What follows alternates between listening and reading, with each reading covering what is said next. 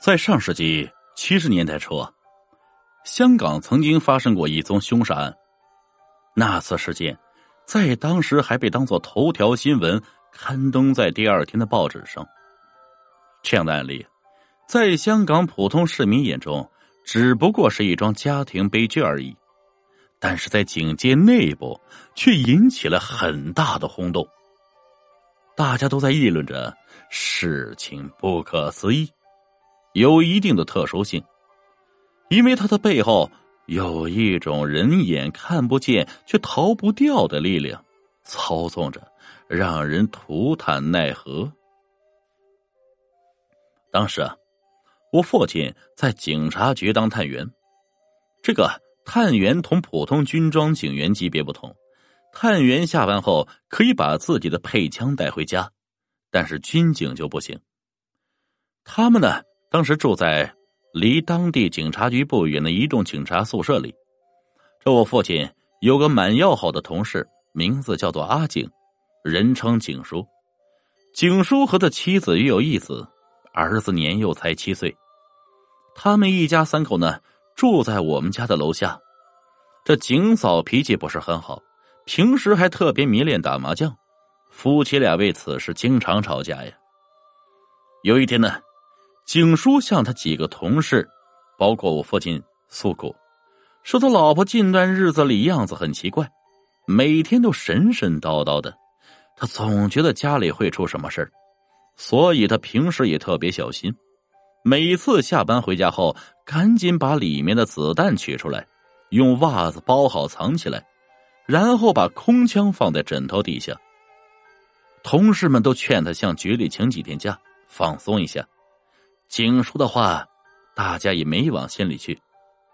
几天后的一个晚上，我父亲在熟睡中隐约听到“砰”的一声响，职业的敏锐性使他马上清醒过来。他总觉得刚才听到的声音好像是枪声，就走出睡房查看。等他走到大厅时，又听到一声枪响，准确无误，这一次肯定是枪声。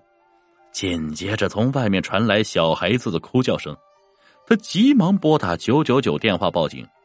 之后，他顺着哭叫声一路查看下去，才发觉那声音正是从楼下景叔家中传出来的。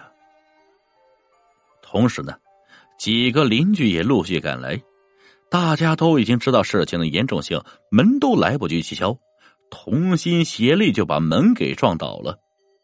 门一倒啊！迎面而来的是一阵浓烈刺鼻的血腥味当时就有人恶心的呕吐起来。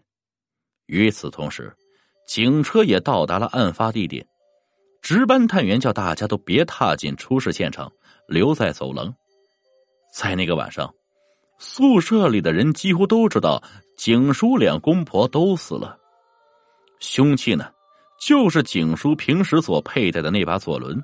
他那七岁的孩子完好无损，但给吓得嚎哭不止。几天之后啊，警察当局对外公布案情，表面的结论就是景叔被他老婆枪杀，景嫂是畏罪自杀。但在警察内部却传出惊人的消息：负责此案的在了解情况时，曾询问过景叔的儿子，小孩的回答让大家惊悚不已。小孩说：“那天晚上，他们同往常一样，一家三口睡在一起，同睡一头。爸爸睡得早，小孩睡中间，他妈睡外头。他在睡梦中被尿憋醒，睁开眼睛看见他妈已经起床，一个人坐在床沿边，望着墙壁发呆。他也没多加理会，打开了放在床头柜上面的台灯，就往厕所走。”等他解完手出来，走到睡房门口，看见有个头发很长、穿着白衣白裙的女人。这个是鬼，即前世所杀害的生灵冤魂上门报仇，所以呢，一再劝告我们不要杀生，就是为了避免冤魂凶手。当时呢，他看着穿衣白裙的女人，背对着小孩站在他妈面前。正同他妈在说些什么，女人说的话他一句都听不懂，但他却发现他妈从头到尾都没吭过一声。他当时也没进去，就站在门口看，心中还在疑惑，自己家怎么会突然多出一个阿姨，但又看不到那个阿姨的脸。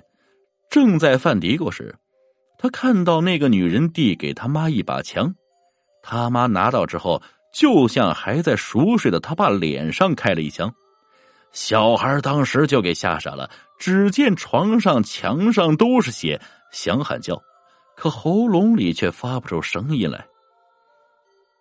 之后，又眼睁睁看着他妈朝自身开了一枪。等他妈倒地的那一刻，小孩终于哭出来了。那个穿白衣白裙的女鬼转过身来，走到小孩身边，还用手摸了一下小孩的头，说：“宝宝，不怕，别哭。”说完之后，就突然消失了。小孩还告诉探员，说他始终看不清楚那阿姨长得什么样，整张脸都是白乎乎一团。童言无忌，童心无伪，知道事情的人都非常相信小孩所说的话。才七岁的小孩子，即使虚构也虚构不出来，何况大家本来就是疑虑重重。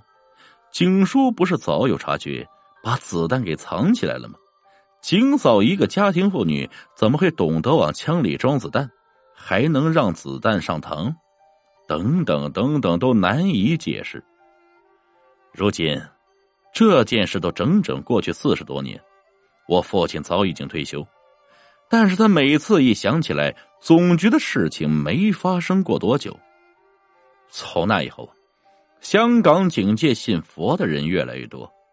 如果哪个警员家里不供佛堂，都会感到奇怪。其实，很多案件或凶事的背后都有鬼作祟。